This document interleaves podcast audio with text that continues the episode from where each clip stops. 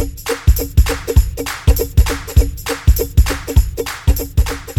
free press is foundational to our government and society, but the use of newspaper as an information source appears to be waning. Hello, this is Tom Garrity. Today, as we dig into the 2020 Garrity Perception Survey, we have the opportunity to speak with Sammy Lopez, a longtime publisher and current executive director of the New Mexico Press Association. Mr. Lopez, thank you very much for taking the time today to speak with me. Thank you, Tom. Appreciate you uh, uh, the invitation. So we, before we rolled the camera, I had a chance to learn a little bit about your background. It's quite varied. Um, you have worked basically in every region of the state, uh, both as a, a, reporter, a photojournalist, a publisher, and even your first job was as uh, running the paper route in Belen. Uh, tell me a little bit more about your background.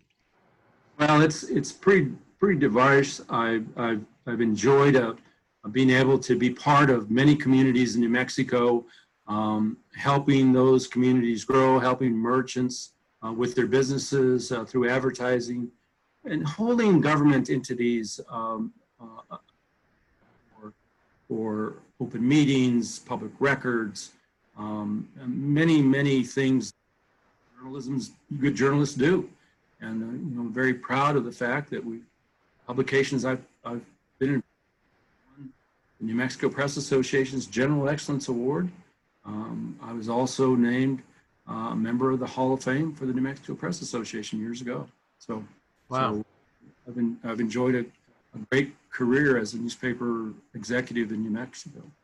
Well, thank you for all all you've done to help make New Mexico what it is today. I, I think that type of service is uh, is uh, something to be respected. So thank you. Uh, based on the information of our 2020 survey, 48% of residents say that they access print or online news as a news source. In 2011, that number was 64%. What happened to cause that kind of shift? I think what we're seeing is is that most of the reporting in New Mexico is coming from community newspapers.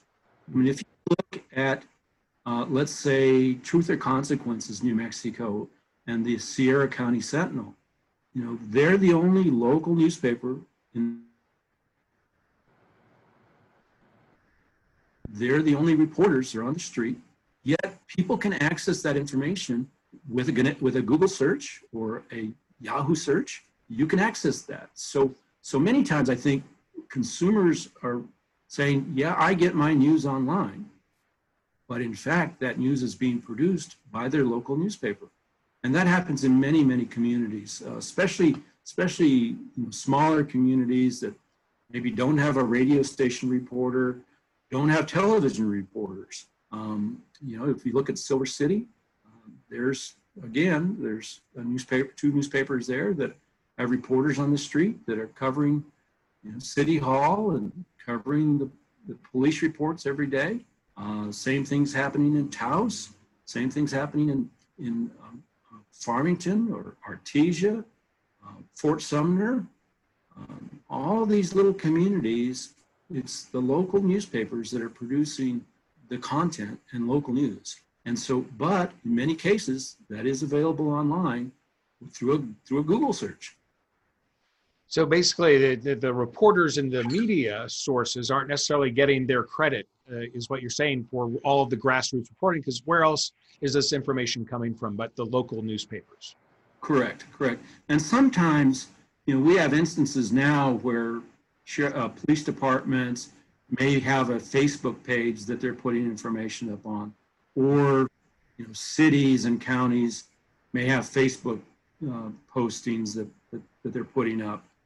But really, the the core reporting is coming from those local newspaper reporters that are out on the street day in and day out, you know, uh, covering City Hall, covering the cops beat, uh, just just doing what we've done for hundreds of years.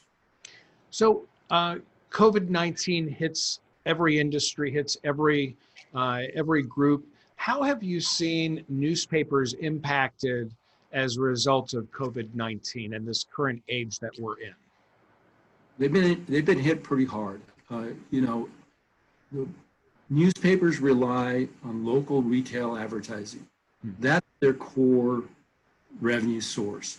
They have they have classifieds and legal ads in the paper, but really what what makes a newspaper strong is the number of local retail ads that it sells. And you know, we've shut down the retail stores in New Mexico. Um, this um, this emergency has caused the governor to insist that local retail stores shut down, and so that's that's newspapers' core group of, of businesses that that supply newspaper with revenue to hire reporters and print newspapers and get those papers on the street. So it's had a it's had a devastating effect, just like it has on the mom and pop businesses in these communities. And so, talk a little bit about that. You know, it's uh, with the public health orders, you know, causing um, small businesses and large businesses to pivot or to shut down for a time. Uh, that exacerbated an issue faced by rural or community newspapers. Um, what were some of the challenges that community newspapers had prior to COVID 19 that just seemed to be exacerbated by this? Well, we, we've been we've been seeing small town America retailing going away for a number of years now. Mm. Um, the the many many merchants have chosen uh, different vehicles for to spend their ad dollars that have added you know competition to the local newspaper. So you have Facebook advertising, you have Google AdWords, you have a whole variety or menu, new menu available to local retailers uh, to spread their word. And they're using it, and you can't blame them. But uh, many times there's no new dollars, so they're they're stretching their dollars to try to include these new vehicles. Uh, some of them have stopped using newspapers. Some of them have decreased the amount they use newspapers. And so, you know, it's a new mix. And, and I think everybody's trying to continue to figure out what's best for their for their retail or or um, uh, operation. Uh, what's the best mix for them to use? You know, uh, one of the reasons that uh, we're talking today is because um, you know I sent you the information about the 2020 uh, perception survey, and my intent all along was to provide research uh, insights for New Mexico businesses who might not have access to, you know, only rather would only have access to national survey information, which really isn't applicable to New Mexico in, in some ways. But you know, the 2020 GPS crosstab data shows that a demographic base of support includes 53% of residents that earn less than $20,000 annually, and 51% of those earning in excess of $80,000 they say they access newspapers on a regular basis. Does this align with what your uh, community newspapers show as their base of support? You know, I think it depends on the size of the community. I think those those numbers for for uh, larger markets seem to be in line. It looks like the revenue um, number looks uh, the, the higher revenue, the eighty thousand dollar plus, looks to me to be a little bit low. But uh, for these rural communities and small towns, I think it's much, much higher than that. But if, if you average those numbers together, you know, if you have 1,500 homes in Fort Sumner, how's that going to average against um, the number of homes you might have in Santa Fe or in Albuquerque? You know, the, the average is going to go down. But newspapers in small hometown communities are still very, very strong. They're, they, are they are read by by lots of folks. Uh, that becomes a weekly event. When that paper comes out, um, people go and buy that paper. That's evident. Communities like Espanola uh, and Taos. I mean, you see those newsboys still on the street corner selling newspapers, and and it affects their their life. It's it you know the community revolves around their local newspaper in many markets. It really does, uh, and it's a topic of discussion uh, on uh, KNME's New Mexico in Focus, where I have a chance to be a, uh, guest commentator from time to time. Uh, in fact, a conversation with senior producer Matt Grubbs posed an interesting question to me. Totally fumbled the response, so I'm going to put it into your court. How can newspapers be saved or restored?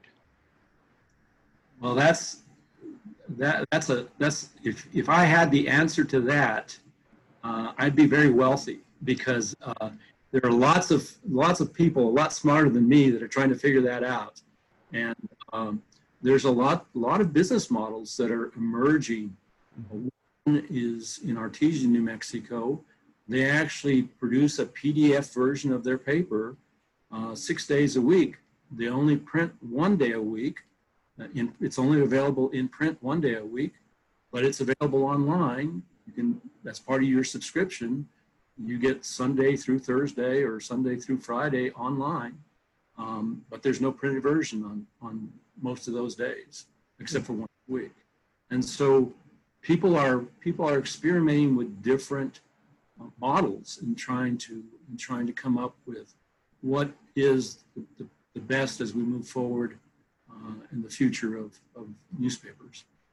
Well, and it's really kind of it's a head scratcher because you know I subscribe to four newspapers, and each of their each have their own way of uh, rewarding subscribers. Uh, two do a great job. The other two, I feel like I'm getting penalized at times for being a subscriber with all of the pop-ups and emails. Where is that happy medium for success? you know, you, you want to remind your subscriber that there's breaking news happening. Um, it's a very important tool. The, the problem is, is that you have what I what I kind of consider three different buckets of newspaper readers. Mm-hmm. Have the casual reader who who yeah reads reads the paper online, who uh, satisfied with what they get. Um, they might not subscribe, but they they're an avid reader and they'll go out and, and look at their papers and, and see, see what they can, see what they read. You have, you have a, a traditional reader who subscribes to the paper, much like yourself, or maybe multiple papers, who reads it, who wants to know what's going on. And then you have the real news hound, the guy that wants it online, wants it in print, wants it all the time. And so it's for a newspaper to serve those three buckets uh, consistently, when you've got to serve that news hound, he's your best customer. I mean, he or she is going to is going to be on top of that paper as soon as it's published. Many times, getting up in the middle of the night after the, the they, they know the news cycle. They know that we're putting the paper to bed at 11 o'clock, and they're reading our websites at 11:30, or they're getting up at four o'clock in the morning and reading our newspaper uh, at four o'clock in the morning. Hold they, on, Mr. Lopez. You are describing me to a T. What is? it? I feel like I don't have a life, but I love news. Go ahead. I'm sorry. well, there's many, many people like you, and and and you know they're very concerned about about the about the position that newspapers are in today because they truly love to read their newspaper, and and we provide a, we provide a lot of news and information from entertainment to stuff that's critical for your life, you know, what's going on at City Hall, how you might be affected with, with zoning, um, uh, comics. I mean, it's, it's just a very fulfilling experience and it continues to be. Um, uh, so how do we survive? You know, that's, there's, there's still, there's still lots of work to be done in that, in that arena. Well, I really appreciate you breaking down three audiences with casual, traditional, and newshound. Makes a lot of sense to me. In fact, one of the things that the Garrity Group is going to be doing to help newspapers and its publishers will be using our PACE approach, which really takes a look at the Garrity Perception Survey from 2011 through 2020. And it uses, uh, really addresses perception in such ways to identify the supportive audiences so we can create a message to engage audiences with relevant messages. So we're really looking forward to uh, partnering up with New Mexico Newspaper Association to really help um, maybe shed some additional light, which who knows, could create a new way or a new thought or a new approach to really saving newspapers. Um, any additional insights about the industry that you'd like to share, Mr. Lopez?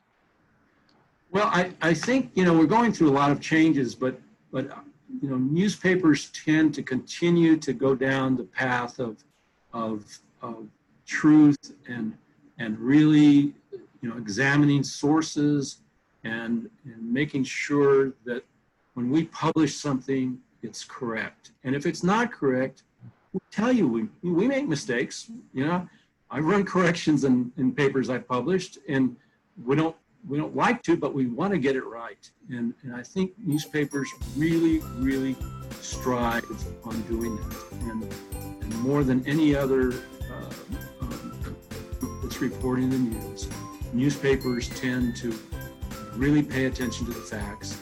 And we, don't get single source stories. We try to get multiple source, source stories. We look at who our news sources are. Are they credible? Um, this really, are we really going down the right path to get truth in this story? And, and we'll continue to do so in, as we move forward. Mr. Sammy Lopez, a journalist, a photojournalist, publisher, and executive director of the New Mexico Newspaper Association. Thank you for your time today. Thank you, Tom. We appreciate it. For more insights about the Garrity Perception Survey, visit garritypr.com. Thanks for watching.